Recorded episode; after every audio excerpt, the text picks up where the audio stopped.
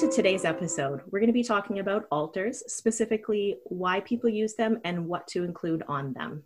Lancel, do you want to start us off? I'm gonna say that for next episode that we have an announcement to make. We'll be having our first guest on the show. I'm not gonna say specifically who it is, but I'm just gonna say that we have a longer episode planned and a great segment. Yeah, I'm very excited about our next episode, so make sure that you guys tune in for that. Okay, so I will start us off. Your altar is the space that you dedicate to your magical workings. It's a space that a practitioner sets up for things like a sabbat, magical workings, or permanently for all sorts of practices like meditation, divination. Basically, your altar is a place for transformation. It can be a place of worship, but that's not necessarily the case. For example, if your practice is secular, you're not going to use your altar for worship or for any tools specific to a deity. Okay, I think when discussing about altars, we need to think about that. Altar is sort of a broad term, so we can narrow it down to sacred space, shrine, and altar. But I think in this episode, we're not going to really touch on one um, like sacred space, shrine. We're not going to really touch upon how they are specifically. So we're just going to say altar as, as a general term for this episode since they blend into one another. Yeah, absolutely. I did have a little bit written down here to just kind of give us a brief description of what they are, but we'll be using the umbrella, umbrella term throughout the episode. I have taken a screenshot of a page from a little book of altar magic by DJ Conway, and I think I I should start us off with the history of altars and sacred spaces and shrines. Okay, go right ahead. Altars have been used from almost the beginning of human civilization as far back as the Paleolithic age. Yet many people today do not understand exactly what an altar is outside of religious structure and do not believe that they can set up personal altars in their home. Nevertheless, at a subconscious level, we set up various altars without giving any conscious thought to the process.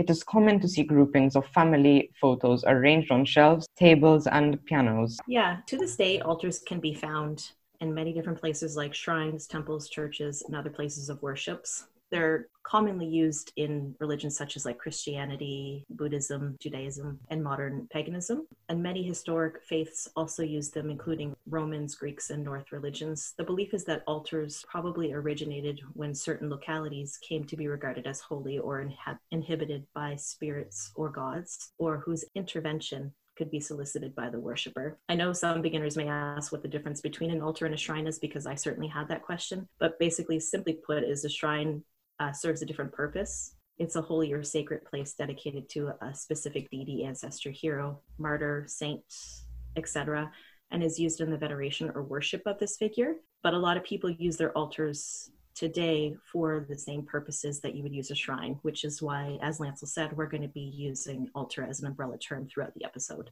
Also, I think many people, as said in our ancestor episode, I'll be linking it up in the card above. If you're on Spotify, I'll be putting it in the description.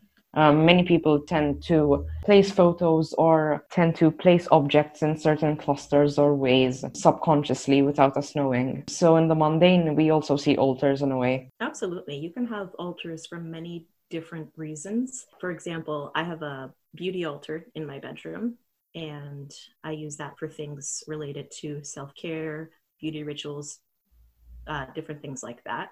Um, and to the mundane eye, that may not look like an altar, but it absolutely is something that when I come to that space, you know, I activate it by lighting a candle and I use it for those specific intentions. So I'm going to ask a question.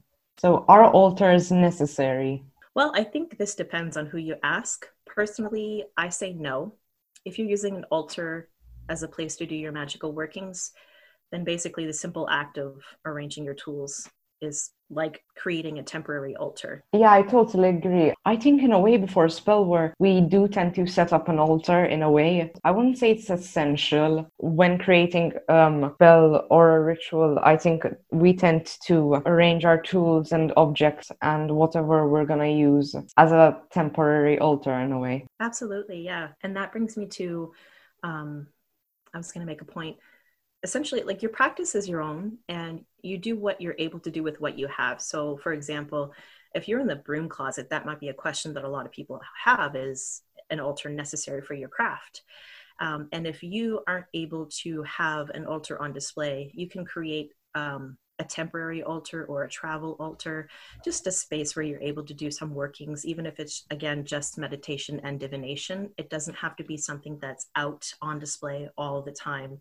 It's personal to you, so um, arrange it or have it however you want and if you only want to have a temporary one for when you're doing your workings, or if you're only able to, then that's perfectly fine as well. Another question beginners tend to ask is Do I need to change it every Sabbath or have it in a specific way? Again, I feel like this whole episode, I'm basically going to say it depends on who you ask. Yeah. um, because you absolutely can change it with every Sabbath, but I don't think it's necessary. It, it just depends on your practice and how you feel. I love to decorate my altar for the seasons and the Sabbaths. So that's something that I personally enjoy doing. I do too. I agree. But don't feel like if you don't really want to celebrate Lammas, um, you don't really need to decorate a space or altar if you don't really want to celebrate a holiday or Sabbath. Also, it depends on the tradition you're following.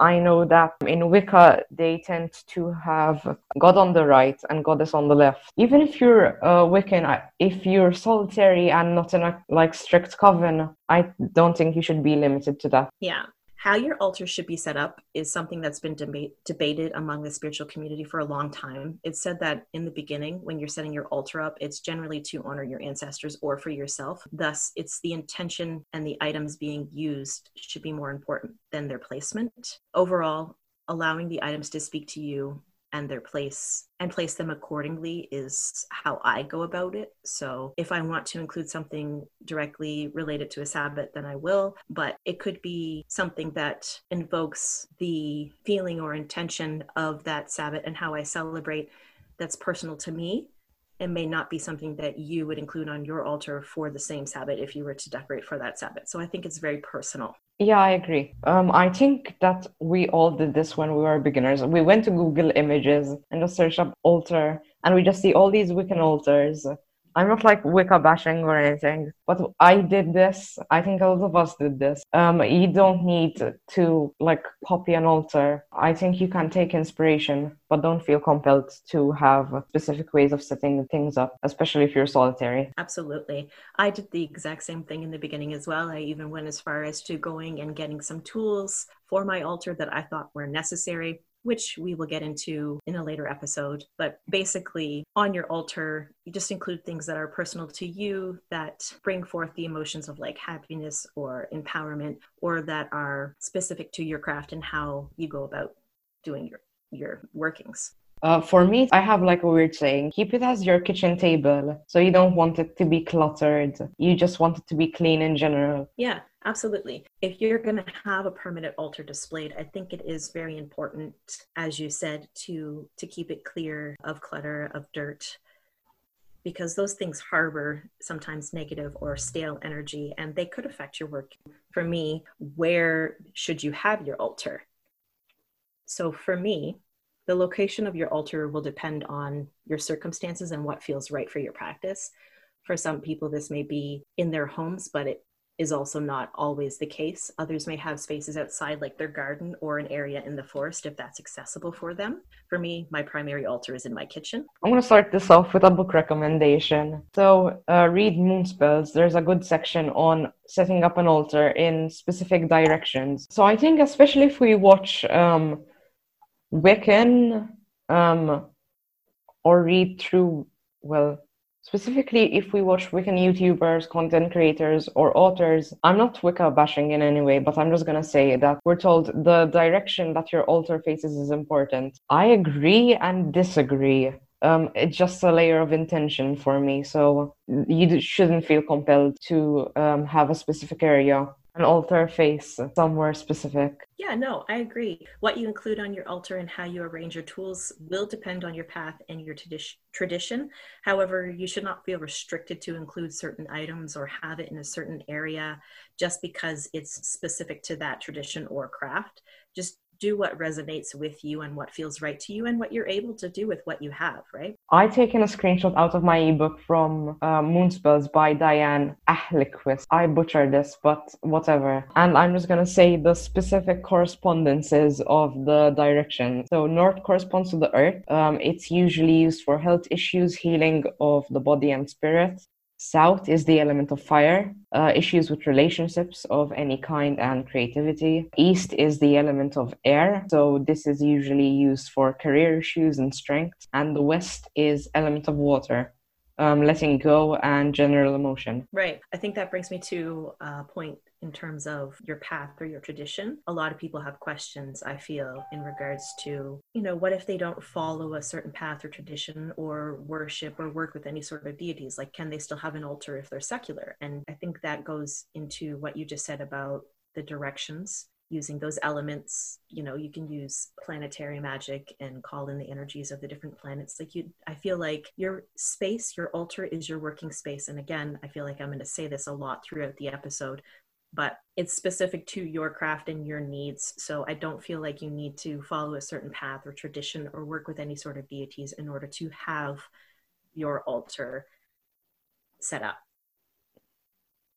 yeah, I agree. You shouldn't feel compelled to worship or work with any specific entity, deity, ancestor, or if you're secular and don't necessarily believe in them, you can still have a general workspace. Exactly. That brings me into my next point size. Size. The size of your altar. I feel like a lot of people question the size of it. In the beginning for me i had a very tiny little space and that was all that i had dedicated to my area to do my workings. It wasn't very large at all. So I feel like your your altar can be as large or small as you like. For example, some practitioners have a whole room and other practitioners only have a small coffee table or a travel altar. So it doesn't have to be complicated. It can be as simple or as elaborate as you wish. This is your practice in your space and you create in a way that suits your needs and makes you happy. Like back in ancient in the ancient times, ancient like air quotes there, altars were like raised platforms made out of dirt, stone, carved rocks, or they could be elaborate articles of furniture. So it's really up to the practitioner to decide where they would like to have their altar and what it's made up of and how big it is. I'm going to bring up specifically two examples that um, I wouldn't say contradict each other, but two ends of the spectrum. So on one side, we have King Solomon, who was a king, and he could actually afford temples and churches. Some people don't have the space for like a nine foot Solomonic circle in their like small New York apartment. So you shouldn't feel compelled to um, have an altar or specific space that's really large with all these fancy tools. Second of all, I'm going to bring out the example that I mentioned in our last episode. People from the Atlantic slave trade couldn't really have altars so they use their kitchen table as their altar. So you shouldn't think that a specific area or desk or size or some setup to be permanent. You don't need to. These people use their kitchen table. Yeah, absolutely. I agree with that. And it goes back to my, my point of, you know, being in the in the broom closet and not being able to have a, a permanent altar. I feel like there might be a common misconception, especially among beginners, that you need to have an altar set out or it's not gonna it's going to affect your work workings, like especially if you have an ongoing spell or something, to have that altar set out for the t- duration of the spell. Like, for example, if you have a spell that's seven days long, um, you don't necessarily, especially if you can't, you don't necessarily have to have that altar set up the whole time your spell is active. You can still, like, for example, if it was a candle spell, you could snuff the candle put it away and then when you're ready to work on it again open it back up and work on it. It doesn't have to be something that's displayed constantly. And that also goes into my next point um, the size of your altar also does not correspond to the strength of your spell or how serious you are about your practice. Yeah i agree. If you're specifically in the broom closet or don't really have the space, you can always use a shoe box. You can use mint trays. You can use suitcases. You shouldn't feel compelled to have this big setup. It's somewhat classist in a way to say that you have to have 30 inches by 30 inches of an altar, like random example. Absolutely, I agree. Also, just to go on the note of being in the broom closet, if you are in the broom closet and displaying certain things may put you at risk of, you know, losing your home or there being some sort of conflict within your home, don't feel like it's necessary for you to have this uh, displayed or have it at all for it to for you to do your workings like it's not necessary and you shouldn't put yourself or your livelihood in jeopardy just so that you can have an altar. Some examples that we could include for anybody who's looking to start an altar or just to give some ideas for what you could put on your altar that may not necessarily be tied to a certain tradition or path could be things like candles, herbs, incense. You could incorporate pictures or symbols, sigils, those sorts of things. Salt. What do you have? Active spell work. I think that's an important note. Um, also, that altars. Um, I wouldn't say, well, everything is your tool. When we think of traditional tools, in inverted commas, we think of besoms, wands, athames, cauldrons. I think also objects that reflect intention are our tools. Objects that show intention and help spell work. Let's say you're using you're making a money altar so pennies coins um, let's be specific let's say we want a new car so we put like a toy car active spell work with that intention so i think this relates to sympathetic magic in a way that we are showing our intention and we're being actively reminded in a way because we're not gonna like realistically walk through our drawer in the morning and just forget about everything. Yeah absolutely. Um, i have an example uh, that i mentioned earlier with my uh, beauty altar.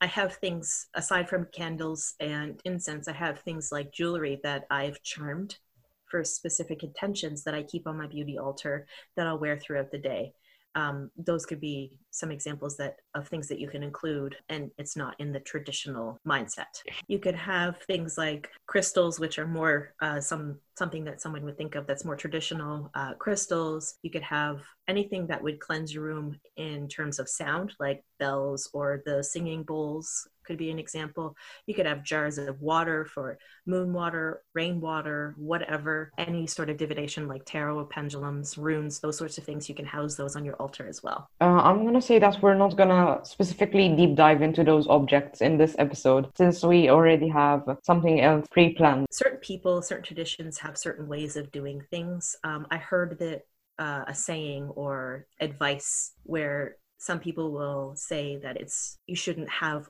a lighter for example example on your altar and use only matches instead just because it's a more natural thing to do. I disagree with that. I use lighters all the time for my working. So again just use what you have. And if you only have a lighter if you don't want to use matches like it's not the end all be all. You have to have matches. Yeah, I totally agree. And just using regular things from like your kitchen, like bowls or plates for incense or water. You don't have to have special tools again that you would have to have on your altar. Also, I heard some people say that you need like a special cleansing salt and just like a kitchen salt. In the past, no one realistically did that.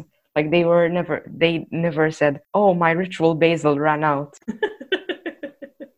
right? I think there's, especially now, there's like the aesthetic witchcraft that goes along with like consumerism and having to have all of these fancy tools and things specific to your craft when in reality, especially in folk magic, use what you have on hand. I need some rosemary. I'm going to go to the kitchen and grab it out of the herbs that I have in my cupboard, right? Like Yeah, especially when we blend magic and the mundane. If you practice something like kitchen magic, which I do actively, I like to bake. I'm not realistically going to like cut a pie with an athame. Exactly. And I mean, if you want it to go there, um, and it's not necessary for you to do, but if you wanted to go there, you could use your athame, or you could just hold the knife that you're cutting your pie or your bread with and just think about the intention that you want to put into that and then just cut with it. Or you might not do that at all. And again that's specific to your craft and how you do the things that or how you do things. Georgina specifically spoke about this, and I'm just going to reiterate that in this context. So she said that in spellwork, we're affecting the macrocosm with a microcosm. So spellwork is just a reflection of our intention, so it doesn't really need to be perfect, since at the end of the day, it's mostly symbolic. Exactly, and to go off of that, there are universal symbols that everybody will recognize, but then there are also personal symbols that are specific to the practitioner, as I said earlier in the episode. So something that holds a certain meaning for me may hold a different meaning for you. For me, when I go to do any sort of working at my altar, especially if my altar hasn't been quote unquote woken up yet, then I will warm it up by lighting a candle or activating that space prior to doing any sort of workings. That's not universal across the board. I find some practitioners just go right into their workings Um, but I think that it's important to just kind of wake up that energy before you do any sort of spell work. So I think personally, activation of your altar is an important part of before doing any work. For me, it's always cleansing and then dotting the four corners of the desk or space with olive oil or special oil that reflect the intention of the space. Also, I'm going to start talking about cleanse culture. We talked about this in episode one, but you shouldn't feel compelled to cleanse the space each time you use it once a week, once a month, every day. Especially if you're doing protection. Like if you're keeping up with your protection, it's not necessary to cleanse every day. Even I think it somewhat contradicts your spell work if you're cleansing actively, even if it's like more active than the spell work itself. I think when you're doing something that's particularly draining or that may have ties to some more negative energies, it's important to cleanse. But again, like you said, it's not something that you need to do on a daily basis. However, some practitioners do. That's just uh, my opinion. Warrior Witch Nike on her YouTube channel channel talked about um, digital altar spaces in her digital witchcraft video, and I thought that that was a brilliant way. Um, spe- especially in today's modern uh, society, to have an altar um, without actually having the space for a physical one. Um, so that could be an image that you work with, or on an app, or something along those lines, where it's basically just evoking those emotions and intentions that you're looking to have in your spell work. So i think utilizing that as a as a resource is a wonderful way to incorporate altars into your practice. Yeah i agree. I think it's important to recognize that we're living in a modern era and we can't we're traveling more and i'm specifically pulling this because they used to do it here. So here people in the olden times had like wardrobes that they'd attach to carriages with like I the church altar. I don't know how to phrase this. Realistically, we can't do that nowadays. I mean, I would love to have a big old suitcase that I could just carry all of my magical tools in when I'm traveling and stuff like that. But like you said, realistically, I can't do that. So I do have a small travel altar that I like to bring with me if I'm going to be away from home for a certain length of time. But again, if you're not able to, if you're in the broom closet or you just, you know, physically not able to, then a digital altar is a great resource to utilize. I was gifted a book, I think it's The Witch's Companion. Now it's very uh, Wiccan based, um, but they do have a, it does have a great section on altars and talks a little bit more about what an altar is, how to set one up. Again, if you're not Wiccan, you can take it with a grain of salt and just pull what works for you. Um, so I would recommend that book. The book that I recommended earlier. I recently read a book called The um, Practical Witches Spellbook for Love, Happiness, and Success. And um, the author included a section on altar setups specifically seasonal altars, which I thought was really great. Uh, again, it does have some ties uh, to the Wicca path. So if you're not Wiccan, then um, you can choose whether or not you want to read it or just take what resonates with you out from it. Um, but I really liked how it incorporated uh, seasonal altars and what you can include on your altar for each season. I think I have another book to recommend. I just need to open it. Hmm. I have so many books that I like get lost sometimes. um, hmm. W, where's the W section?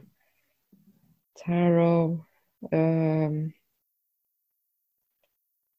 nope, it's not in this file apparently. I'm just gonna spend like 10 minutes just looking for a book sigils, notes of runes.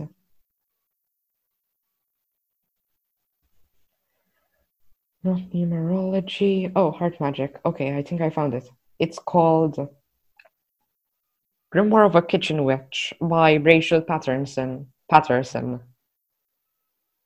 It's also a great book. Um, that just made me think. Um, when we were talking earlier about location for your altar, um, again, I think when we were talking earlier about location for your altar and utilizing different locations outside of your home, um, I think that's a great way, especially if you can't openly practice, to have an altar, a physical altar um, that you can do your workings if you're in an area where you're able to do that. Like for me, I live in um, in Canada, and it's pretty cold here. right now. So realistically, I could have an altar outside, but we get a lot of snow here. So realistically, having an altar outside during uh, the winter months is not something that I can do. But I do have a location outside that I use in the spring and summer for my workings. So I think that's uh, also a great alternative for people who can't have a physical altar indoors. Also, when we touch on sacred space outside, we should be aware that it's going to take a lot of more planning. Um, you need to check the weather. Um, inside, you have more commodity in a way. Absolutely. And you want to think about other things as well. Like if you're going to be working with certain tools or foods or anything like that, you want to be very conscious of the uh, plants around you, eh, but also of the animals around you. Like you don't want to be leaving things that are going to, the animals are going to eat theirs, that's going to make them sick or that's not going to be, you know, biodegradable or, um, you know, eco-friendly. So salt is biodegradable, but don't use it. Don't use salt outside. also, a great book on we somewhat talked we did talk about um, folk magic blending into the mundane so also another good book is the house witch by Arin Murphy Hiscock. Perfect. I think we're going to have a lot of book recommendations for people here. So there'll be a lot of uh, resources for you to take and and go and do your own research because i think that's extremely important when you're starting your own practice is you know take what you get from other people and then do your own research apply it in a way that is applicable to you. Some exa- examples um, to set up a mock altar would be for me anyways. Um, generally i try to include items that represent the four directional posts or elements.